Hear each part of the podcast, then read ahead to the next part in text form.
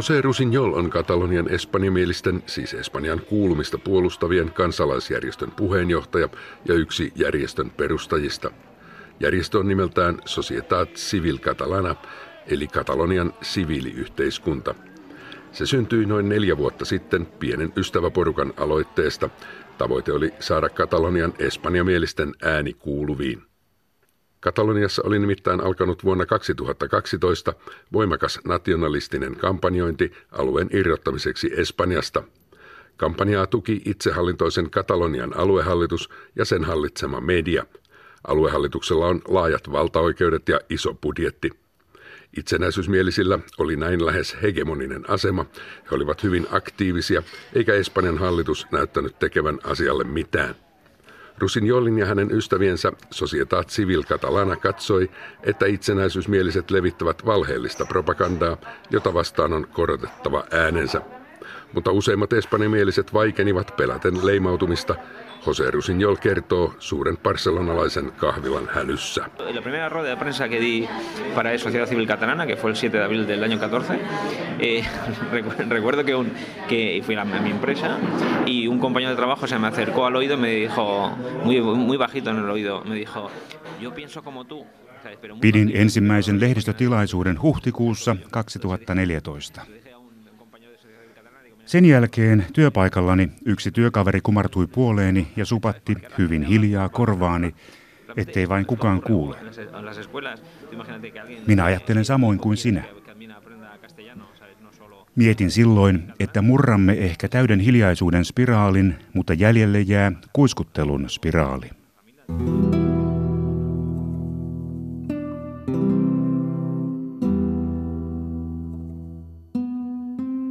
Vasta viime lokakuun lopulla Katalonian espanjamieliset rohkaistuivat ja ylittivät myös omat poliittiset raja-aitansa. Societat Civil Catalanan jättimielenosoitus keräsi satoja tuhansia ihmisiä oikealta ja vasemmalta Barcelonan kaduille puolustamaan Espanjan yhtenäisyyttä. Se tapahtui kuitenkin myöhään, vain muutama päivä sen jälkeen separatistit jo antoivat yksipuolisen itsenäisyysjulistuksen. José Rusiñol, mikä on se leimautuminen, jota täällä niin pelätään?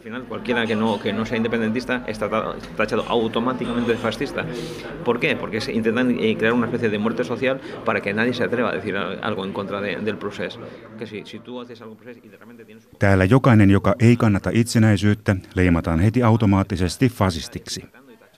Miksi? Koska halutaan luoda yhteiskuntaan ilmapiiri, jossa kukaan ei uskalla puhua itsenäisyysprosessia vastaan. Jos puhut, niin sosiaalinen paine leimaa sinut joksikin, mitä et ole. Siksi monet mieluummin vaikenevat, ja se on se, mitä separatistit tavoittelevat. Siksi itsenäisyyden vastustajien mielenosoituksessa on tyypillistä, että ihmiset julistavat: "Olen katalonialainen ja espanjalainen, enkä ole fasisti." Minä yritän katsoa tätä huumorilla, koska muuten se on liian sietämätöntä. Viime lokakuun suurmielenosoituksessa yksi puhujista oli Paco Frutos. Hän on Espanjan kommunistipuolueen entinen puheenjohtaja. Ja kuinka separatistit nimittivät häntä? Fasistiksi. Jopa Francon diktatuurin vankiloissa kärsinyt voi olla itsenäisyysmielisille nyt fasisti. Tänne on pakotettu vaikenemisen kierre, siis jokainen, joka ei ole samaa mieltä separatistien kanssa, vaietkoon. Meille halutaan pakottaa vain yksi oikea ajattelutapa. Separatistit vetoavat aina Katalonian kansaan, niin kuin me kaikki ajattelisimme samalla tavalla. Se on demokratian vastaista. Demokratia perustuu moniarvoisuuteen, joka sallii erilaisuuden ja tarjoaa useita mahdollisuuksia. Mutta itsenäisyysmielisiltä saa myös kuulla, että Espanja on frankolainen, että Espanja ryöstää Kataloniaa ja polkee Katalonian kulttuuria. Ja koska Espanja on yhä frankolainen, siis diktatuuriperäinen, autoritäärinen valtio, niin Katalonian vapautta rakastavat demokraatit haluavat päästä siitä eroon. Tämä kirvoittaa José Rusiñolilta sarkastisen vastauksen. Porque vamos, es que los únicos que se acuerdan de Franco, Franco murió hace más de 40 años, las cosas como son, los únicos que se acuerdan de Franco son los independentistas. Claro, el franquismo no existe, de hecho aquí la única formación política que franquista Ilmeisesti heidän oli mukavampi vastustaa Francoa, sillä Franco kuoli 40 vuotta sitten, ja ainoat, jotka yhä muistavat Francoa, ovat itsenäisyysmieliset. Frankolaisuutta ei ole. Poliittinen järjestö, joka edustaa frankolaisuutta, on Espanjan falangi, ja sen äänestäjiä on Kataloniassa noin 1000. Miksi itsenäisyysmieliset jatkuvasti puhuvat frankolaisuudesta? Koska he haluavat uskotella, että frankolaisuus on olemassa. Sen sijaan 4 vuosikymmentä Espanjassa on ollut demokratia, joka on johtanut Katalonian talouden ja yhteiskunnan korkealle tasolle, jolle koskaan aikaisemmin historiassa ei ole ylletty. Uskottelu Espanjan frankolaisuudesta on todellisuuden kääntämistä päälailleen. He sanovat, että Espanjassa ei ole demokratiaa. Espanjassa ei ole oikeutta. Ja se on pelkkä valhe, että talous ja yhteiskunta on nostettu huipputasolle. Frankolaisuudesta puhuminen on tätä samaa todellisuuden kiertämistä. Mutta se on istutettu kuin valmiina käsitteenä Kataloniaan, propagandan ja itsenäisyysmielisen median avulla. Ja sen kautta on saatu ihmisiä itsenäisyyshankkeen puolelle.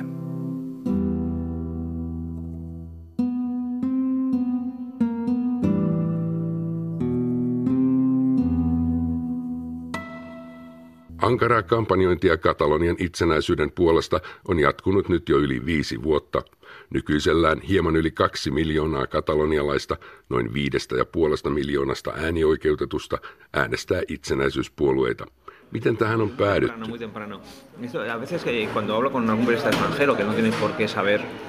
La historia reciente de Cataluña cree que esto empieza en 2012 y esto no empieza en 2012, esto empieza casi a los inicios de la democracia. De hecho hubo un manifiesto se llamaba el manifiesto de... Tämä alkoi jo kauan sitten.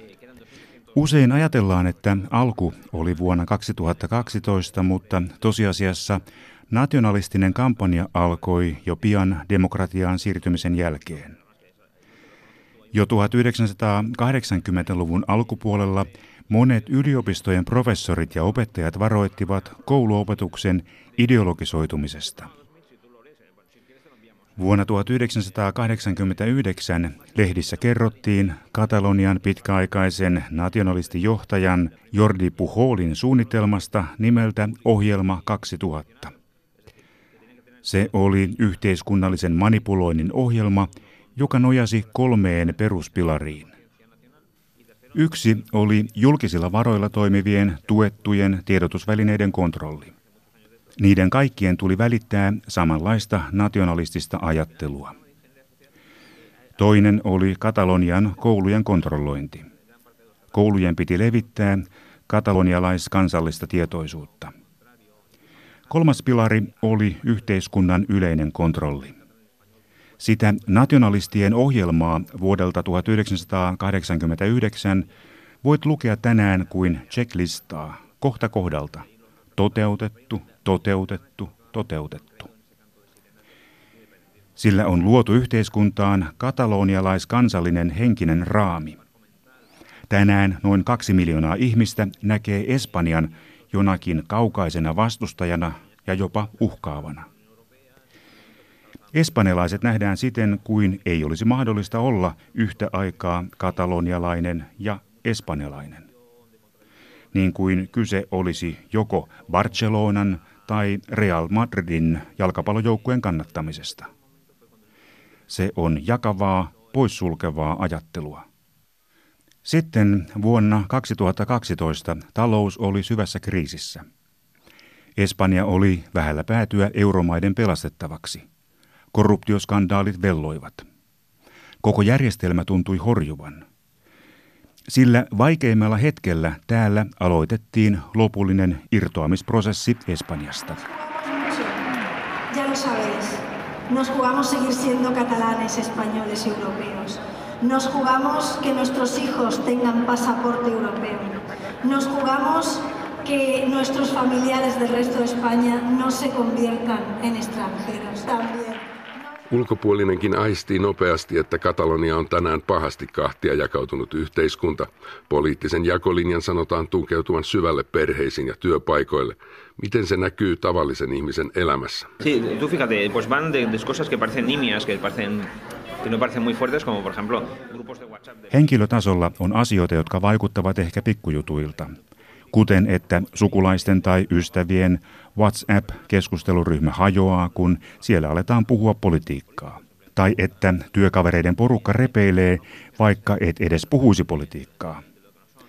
Ongelma on, että jos et ota mitään kantaa, niin jos se tulkitaan espanjamielisyydeksi. Minulla on lapsuuden ystävä, jonka kanssa kävin juomassa lasin vermuttia äskettäin. Hän ei ole kiinnostunut politiikasta eikä ole poliittinen ihminen. Hänen työpaikkansa chattiryhmän viesteissä alkoi olla paljon itsenäisyyspropagandaa. Hän ilmoitti, ettei se kiinnosta ja jättäytyi pois ryhmästä. Mutta sen jälkeen työpaikan ruokalassa eräs itsenäisyysmielinen sanoi hänelle kaikkien kuullen kovalla äänellä, että olet näemmä eronnut ryhmästä. Jostakin se varmasti johtuu. Siis ihminen määritellään poliittisesti, vaikka hän ei itse sitä tee, eikä siihen saisi olla mitään tarvetta. Saat äänestää mitä haluat, meillä on vaalisalaisuus, mutta täällä joutuu julkisesti määritellyksi poliittisesti hyvin arkaluontoisessa asiassa. Ajattele, voit menettää työsi sen määrityksen takia. Riippuen siitä, onko työpaikan johto itsenäisyyden puolesta vai vastaan.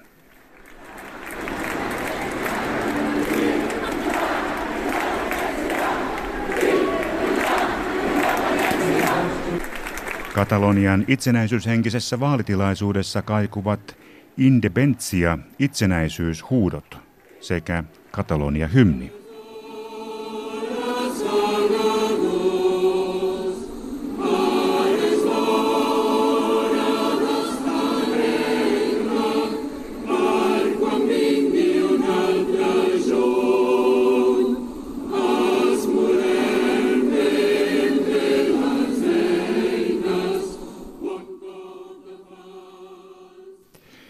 Espanjamieliset tekevät asiansa selväksi tunnetun iskelmän sävelin.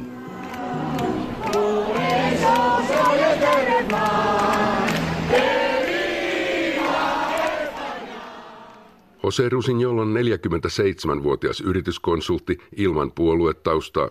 Sukunimi Rusiñol viittaa katalonialaisjuuriin, mutta hänen äitinsä on lähtöisin muualta Espanjasta. José Rusiñol on siis varsin tyypillinen katalonialainen. Yli 2/3 asukkaista on joko muualta tulleita tai heidän jälkeläisiään tai sekoitus. Katalonia on espanjalais-välimerellinen sukujuurten kokteil. Mi madre era murciana, de Murcia, falleció este agosto lamentablemente, y mi padre era catalán, que murió hace 31 años. Äitini oli etelämpää Espanjasta, Murciasta. Hän oli tullut 7-vuotiaana Kataloniaan, puhui katalaania ja tykkäsi sardana-tansseista. Voitti palkintojakin. Isäni oli katalonialainen, eikä isän äiti edes osannut espanjaa, vaan puhui vain katalaania. Minun mielestäni modernissa yhteiskunnassa ei pidä mitata ihmisiä heidän kielellisen, geneettisen tai etnisen tai kulttuurisen puhtautensa mukaan.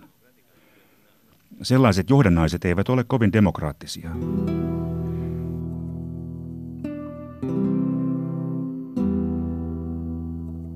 Demokratiassa ei pidä oikeastaan vaatia ihmiseltä muuta kuin että noudattaa lakeja ja käyttäytyy hyvin lähimmäistään kohtaan. Kaikki muu on vapaata ja sallittua.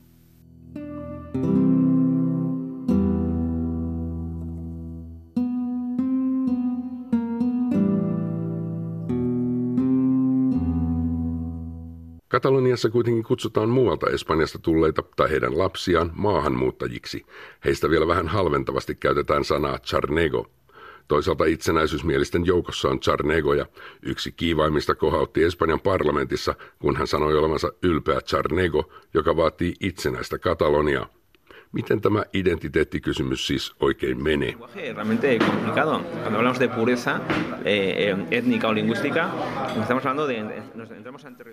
Jos puhumme kielellisestä tai etnisestä puhtaudesta, joudumme kyllä kyseenalaiselle alueelle. Jos joku sanoo minulle, että en ole tarpeeksi katalonialainen, niin kuka siitä päättää? Ja kuka päättää siitä, että koska minä olen tarpeeksi katalonialainen? Me, siis Societat Civil Catalana, sanomme, että me olemme kaikki katalonialaisia. Kaikki olemme Espanjassa ja kaikki olemme eurooppalaisia. Tuntekoon jokainen identiteettinsä miten haluaa. Minä kunnioitan ja puolustan heitä, jotka eivät tunne itseään espanjalaisiksi. Se on täysin oikein ja täysin hyväksyttävää. Puolustan sitäkin, että he voivat ajaa Katalonian itsenäisyyttä. Me emme ole koskaan valittaneet siitä, emmekä vaatineet, että siitä olisi luovuttava. Valituksemme koskee vain sitä, kuinka se tehdään. Sitä, että rikotaan lakeja, että sanotaan, että vain he edustavat Kataloniaa, että me, jotka emme ole itsenäisyysmielisiä, emme ole oikeita katalonialaisia. Sitä vastaan me kamppailemme.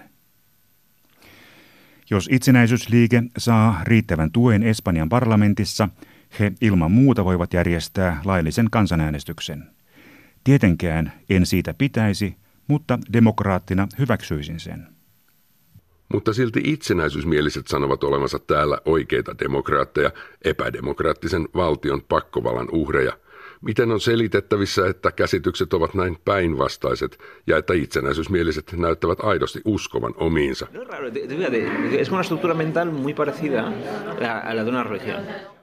Se muistuttaa hyvin paljon uskonnollisuutta. Kun puhut itsenäisyysmielisten kanssa, he toistavat samoja mantroja kuin kiertäisivät kehää. Espanja ryöstää meitä.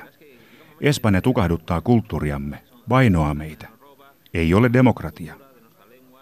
Ja sitten taas alusta. Espanja ryöstää meitä ja niin edelleen. He uskovat, että itsenäisenä Kataloniasta tulee rikas kuin Tanska. He uskovat niin, vaikka joukoittain yrityksiä on muuttanut kotipaikkansa pois Kataloniasta ja taloudelliset seuraukset alkavat jo tuntua. Euroopan unioni sanoo, että irtoaminen Espanjasta olisi irtoaminen EU:sta. Mutta silti he uskovat, että Katalonia jatkaisi unionissa. Ei ole kysymys mielipide-eroista, vaan yritykset ovat muuttaneet.